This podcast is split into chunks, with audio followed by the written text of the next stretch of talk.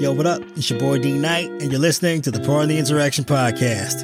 What we have for you today is yet another Pocket Pardon episode because, of course, the news never stops. Not around here, doesn't. Of course, your boy Ron DeSantis got booed down in Florida yesterday after attending an event down in Jacksonville where he offered his condolences to the victims of the shooting in Jacksonville on Saturday. Also offering his support to Edward Waters University and HBCU down there, you know, saying that he would like to protect that community from violent acts of racism and such, which the community found that as fucking hilarious as I did, uh, given that this is the guy who wants to ban critical race theory, even though it isn't being taught, and want kids to learn that slavery was awesome. Yeah, so you can see why they didn't take too fucking kindly to that. Of course, there was also another shooting at North Carolina Chapel Hill today. So, I mean, just the dread and sorrow is just never ending, it seems, with the gun violence. I don't know what we have to do to solve this problem, but we've got to figure out a solution. Ugh, to start off the podcast on such a dark note.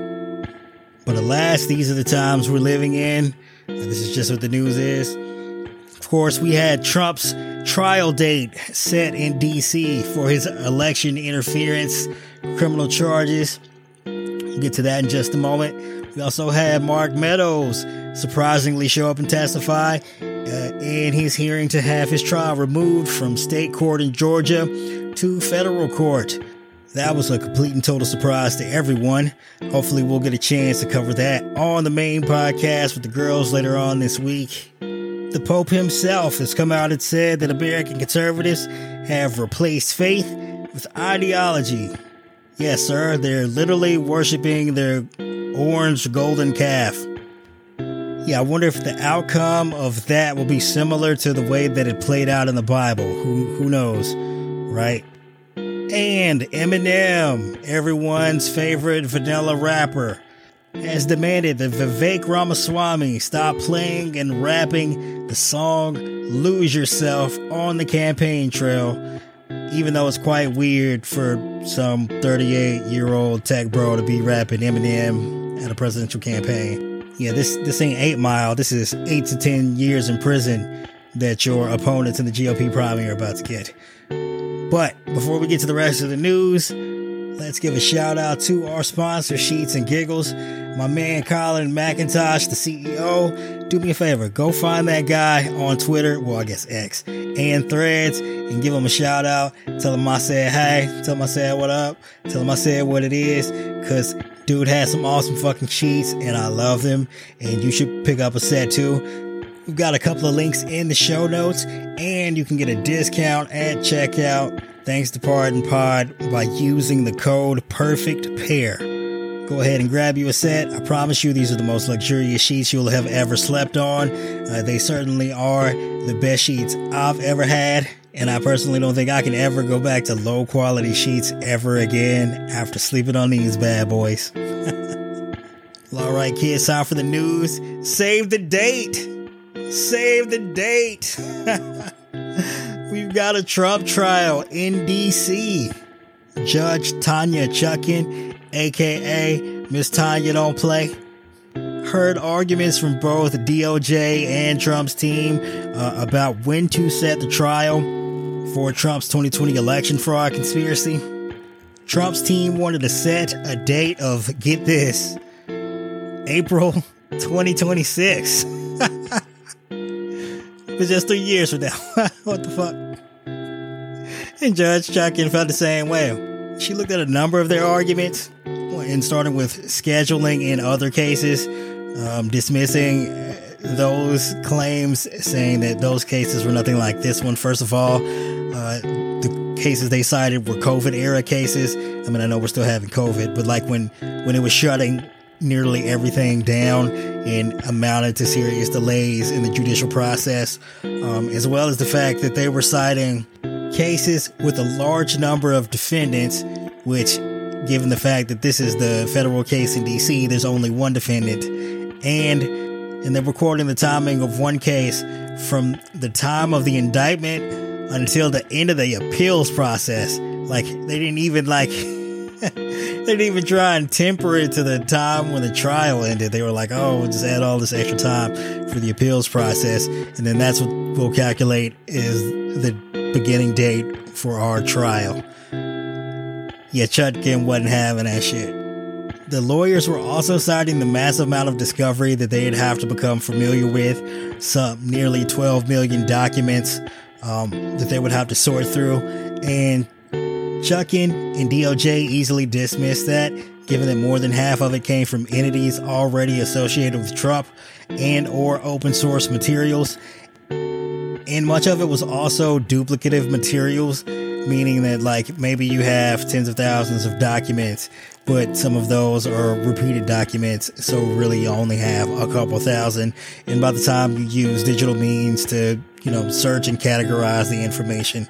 Like it, it really narrows it down. This, this idea that they're like sorting through pages and like literal physical pages and pages of documents like stacked all the way up to the ceiling. That's, that's insane. That's, that's not how, um, the discovery process is handled in 2023. And DOJ even quoted Trump's lawyer going on TV saying like, that, you know, Mike Pence was going to be a great witness for them and he'd already read Pence's book twice and he was already preparing cross examination. And like, I mean, these guys run this scam on TV and then it comes back to bite them in court. It's fucking awesome. I'm glad we have a special counsel in this particular instance that is engaged with the comments that are being made in the media and actively using those in their legal filings and legal arguments in court. It's fucking awesome. Uh, hung them out to dry. And Chutkan made her decision that the trial will be held on March the 4th, one day before Super Tuesday of the Republican primary. so, Trump's trial is going to begin on Monday and then Tuesday. Republicans uh, across a number of states all over the country are going to have to go to the voting booth and decide whether or not they want to nominate a person who might be convicted of serious criminal activity. And I bet they'll be thinking, damn, do I want to support a fucking criminal? And then even if they do want to support a criminal, they'll probably be thinking, damn, can a criminally indicted president win? Well, you know, maybe potentially criminally convicted president. Um, because the way his lawyers are arguing, I don't see it going too well for him. Another crazy thing about the proceeding is like Trump's lawyers just fucking whining incessantly about every little thing, playing victim. Like, Judge Chutkan ain't finna let you come in here with your little white tears and try and throw a pity party, pity parade. She was like, man, get the fuck out of here with this. Like Lauro arguing that because the um, the trial be occurring so soon, that he won't be able to provide an adequate legal defense. I guess this is like trying to plant the seeds for an appeal early on before the trial even begins uh, or some such. Also, Lauro was just like yelling insane shit like, this man's liberty and life is at stake. and Chutkan is like, I get that, bro, but you're not getting two more years. This case ain't going to trial in 2026. Apparently, Lauro's losing his mind because he even stopped calling Trump president and just started referring to him as Mr. Trump in like the middle of the proceedings. And, you know, Trump has to think about that at all times. Like you got to keep the facade up and try and influence uh, just the public, the legal system, judges, lawyers with this prestigious title, even given the fact that he's no longer president anymore. And of course, you know, Chutkan don't respect that shit at all. She constantly calls him Mr. Trump. She ain't ever referred to that man as president. Probably didn't refer to him as president when he was in the fucking White House, and I respect that judge. That's what I'm talking about. You may have forgotten, but Trump's um, hush money case uh, involving paying off Stormy Daniels in New York is set to begin on March 25th of 2024. So, given that it's only a couple of weeks after the beginning of this current trial, there could potentially be some scheduling conflicts. Uh, apparently, Judge Chutkan had already spoken with the judge in Manhattan and I'm sure they will potentially come to some sort of conclusion about how to prevent a scheduling conflict. Alvin Bragg's already made it publicly known that he'd be willing to postpone his case in order to avoid interfering with any other potential trials that Trump will be facing that are taking place in other districts. So I'm fairly sure we won't have to worry too much about this January 6th trial being postponed. Uh, we'll likely have Alvin Bragg's case delayed slightly. I also believe that part of the reason Chutkan is just hammering Trump's lawyers so hard about this scheduling is like she gave them every ample opportunity to provide like a reasonable target date that wasn't like almost three years from now.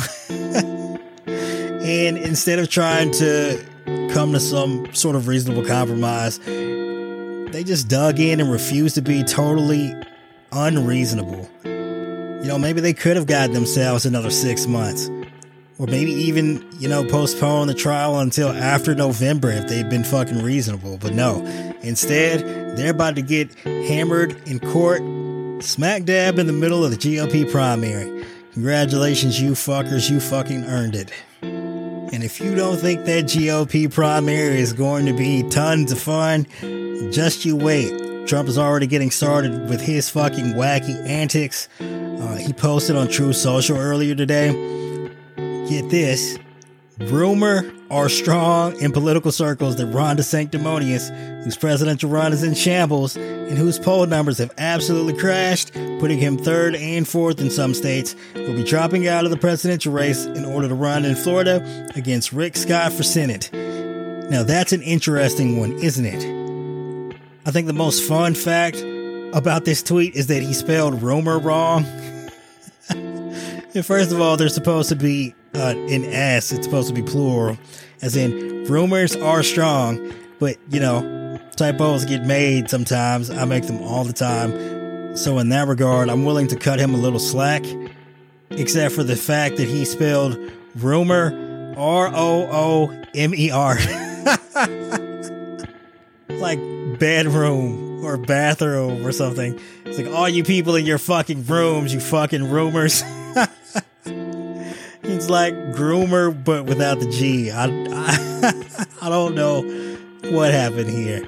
Like, it's incredible that this dude somehow managed to make his way all the way to the fucking White House. Like, what were what were white people thinking? I'm sorry. I hate to blame y'all. I know y'all listening, but you know y'all did this. We didn't vote for that dude. is bananas. Oh my God. You know, I don't know. Maybe like Trump supporters enjoy the idea of having someone who has like an equal level of intelligence as they do, like being wealthy and being in a position of power. I, I don't know. Maybe they feel as though because Trump can do it, anyone can do it. And I mean, I guess to some degree, I feel like that as well. Like if Trump can do this shit, you know, other than being black. Why can't I? Well, that that being black thing is a kind of a major hurdle, given, like like I said, what we've seen in Jacksonville over the course of the weekend. Anyway, um, hate to take it back to a dark place, but yeah. So, Trump is out here doing his thing, uh, where he invents lies out of whole cloth to sabotage his political opponents, except this time Republicans are finally going to be the victims, and Democrats get to sit back and watch, if not pour gasoline on the fucking fire, right? So now, instead of DeSantis being able to tend to his state, uh, given that there was a mass shooting in Jacksonville and there's a potentially strong hurricane heading towards the state, and of course, you know, running his own presidential campaign instead of focusing on those things, he instead has to tend with Trump pulling shit straight out of his ass. Just incoherently, just making stuff up on the fly. Now you got to take the time to address these fucking rumors. And you know that Trump's followers believe anything he says. So now he's going to be contending with that for the foreseeable future until Trump makes up some other shit. And then you have to tackle that. And then you spend an endless amount of time just addressing Trump's lies, trying to get back to the status quo instead of building up support for your presidential candidacy. It's going to be a fun ride for Ron DeSantis with the target on his back. Hey, but don't you worry, you other GOP candidates. as soon as you begin to make some kind of headway in the polls, Trump's gonna come after you. He's gonna come after you. And that's what you get for supporting this guy, no matter what, no matter how reckless and insane and, un- and disloyal he was over the course of his tenure as the leader of the GOP. Like, it's finally going to come back to bite you in the ass. You should have took him down when you had the chance. You had the chance. You had the opportunity to convict him of impeachment and disqualify him for office and rid yourselves of this problem forever. Or you could have turned on him at any point in time, you know, with the COVID, with the potential coup, even with the the conspiracy with the Russians to steal the 2020 election. Or January 6th or at any fucking point in time. He's been indicted four times now. Like you could have picked any time to like pull your support and finally try and just rip the band-aid off of this and kick the dude out of the party. Uh, but now you're going to be facing the fucking consequences. Good job, guys. You did this to yourselves. Speaking of disloyalty, Russia has confirmed that yes, Yevgeny Prigozhin was indeed killed in the plane crash in Moscow last week. If you're unfamiliar with Prigozhin, he was the leader of the Wagner Group, which is practically a private military company that was operating in service of Vladimir Putin in Ukraine and abroad as well. And because of its designation as such, it was able to operate in ways that didn't draw nearly as much attention to Russia and Putin's aims abroad giving that it wasn't acting officially as an arm of the Russian army. Prigozhin also had a role in the 2016 election interference on behalf of Russia, working in large part through his Concord agency, which was in control of the Russian troll farm that spent endless amounts of time and significant amounts of money spreading disinformation in their PSYOP operation in their attempts to harm Hillary Clinton's chances of winning the 2016 election and helping Donald Trump. Well, a couple of months ago in June, uh, Prigozhin took his private army on a march to Moscow in such a fashion that it appeared to be an attempted coup. He shot down a number of Russian military aircraft on their way.